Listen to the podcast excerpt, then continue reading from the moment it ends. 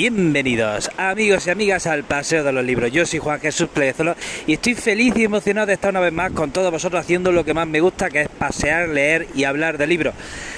Ya saben que este podcast nació con casi como una necesidad compulsiva que yo tenía de, comentar, expresar aquello que yo sentía cuando leía un libro. Los que seáis lectores asiduos lo entenderéis. Cuando estás leyendo un libro o cuando, o cuando lo has terminado, sientes necesidad de hablar con alguien sobre ese libro y contar tu experiencia. Pero claro, muchas veces siempre es difícil que haya alguien que esté leyendo un libro a la vez que nosotros.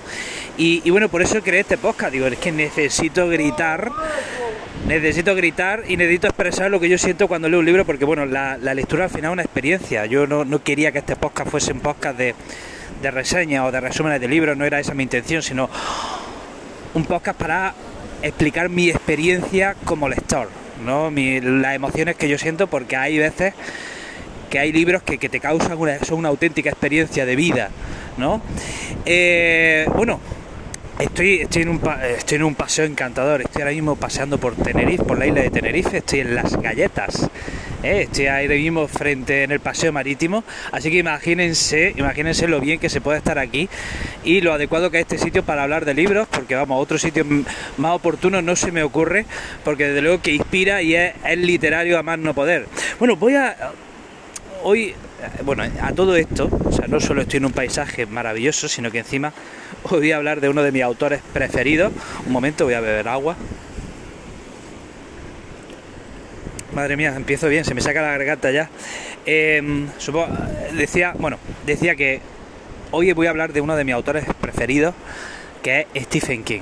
¿eh? Stephen King, mi maestro Stephen King, mi admirado Stephen King, eh, mi venerado Stephen King que siempre me fastidia mucho la gente. Ay, no, Stephen King es que solo escribe bestsellers, es que su literatura no es solo para vender, es que no es buena literatura. Venga ya, hombre. Eh, Stephen King es de los mejores narradores que, hay en nuestro tiempo. Y para mí, yo qué sé, por lo menos de lo que de lo, todo lo que he leído, hombre, y algo he leído, de lo mejor de lo mejor del mundo y de la historia, qué tío. O sea, Stephen King, eh, bueno, o sea, es que cualquier cosa que escriba lo hace bien, así da igual que la historia sea un coñazo, da igual, él escribe bien, o sea, le, sale, le sale, tiene, tiene un don. Eh, lo comparo, lo pongo al nivel de mi otro gran admirado que es Juan el Lava Galán, que es otro tío que también, da igual lo que escriba, lo va a hacer bien. ¿eh?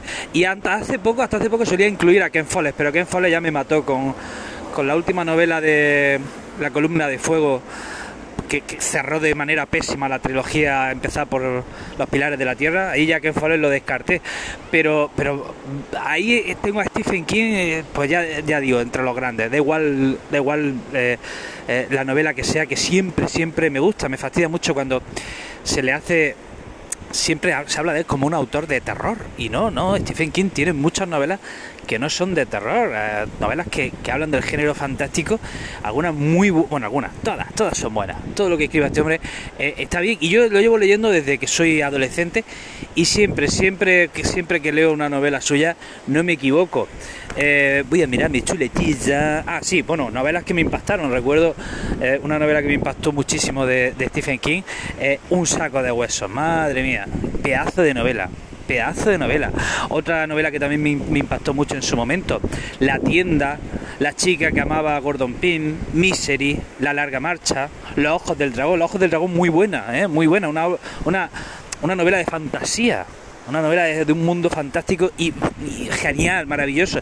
Y recuerdo un ensayo que escribió Stephen King que, que lo leí hace ya, pero joder, creo que me acuerdo de todo lo que dijo. Era un ensayo para dar consejos a escritores, un ensayo que, se titulaba Mientras escribo. Y en ese ensayo, pues, bueno, pues contaba su experiencia como escritor y daba consejos a, a, nuevos escritores. Y me pareció fabuloso. O sea, me pareció fabuloso leer todos esos consejos que, que yo leí de adolescente, pero creo que, creo que se me quedaron grabados todos y bueno, lo, aplico como puedo. Y bueno, era gracioso ver cómo empezó en la cuenta, cómo empezó en el mundo de la literatura, de la escritura, lo mucho que le costó publicar su primera novela, eh, que no fue fácil.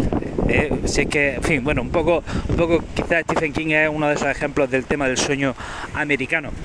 Eh, bueno, bueno, ¿qué más, qué más, qué más? Mm, ¿Qué más comentarle? Bueno, mm, esta novela, que por cierto, creo que todavía no he dicho el título. Ah, no, lo he dicho.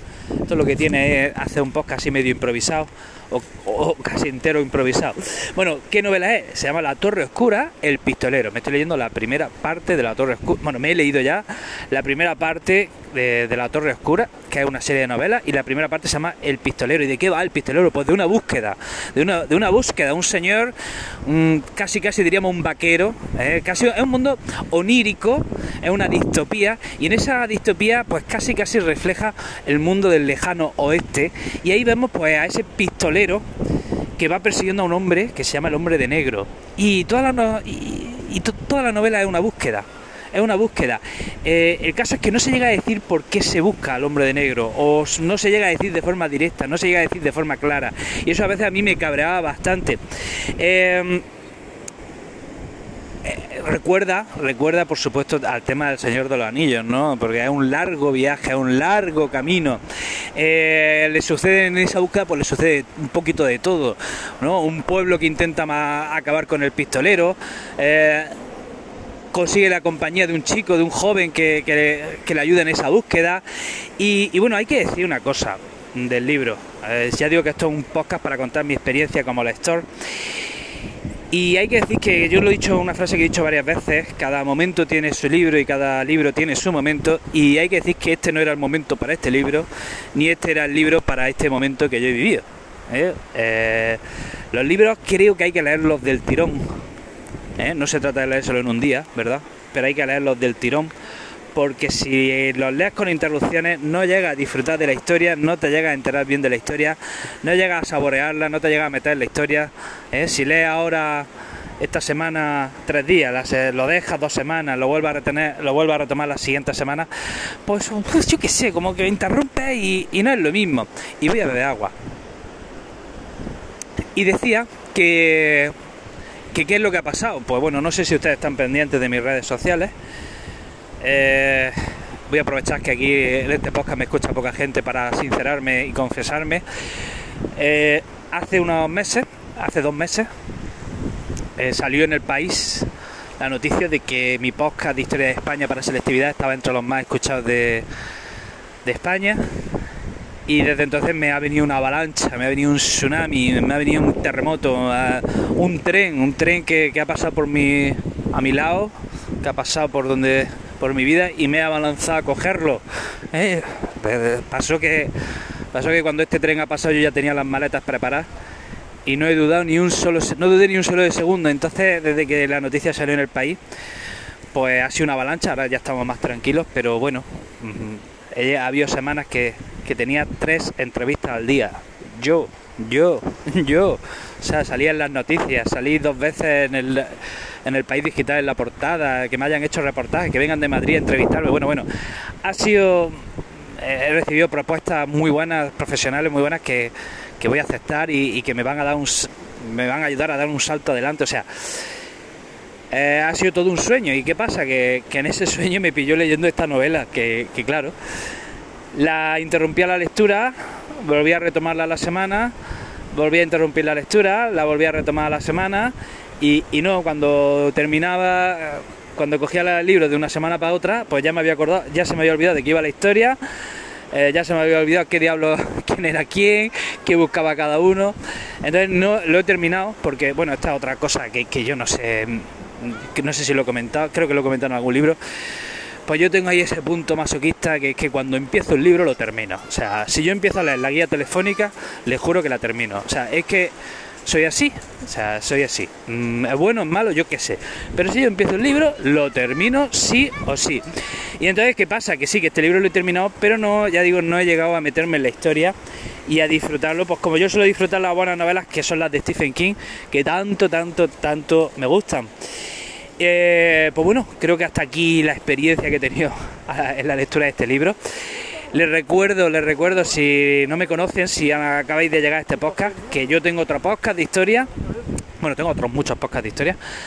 Pero les recomiendo que os paséis por el podcast Historia con el móvil, ¿de acuerdo?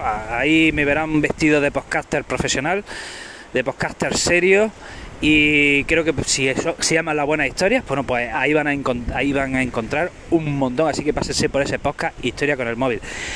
Amigos y amigas, les mando un abrazo enorme. Ojalá estén muy bien, ojalá estén disfrutando de la vida. ¿eh? Y si no, bueno, pues tranquilos que las cosas pasan, tranquilos que, que, todo, todo, todo pasa. Un abrazo enorme, un abrazo enorme y les espero en el próximo episodio.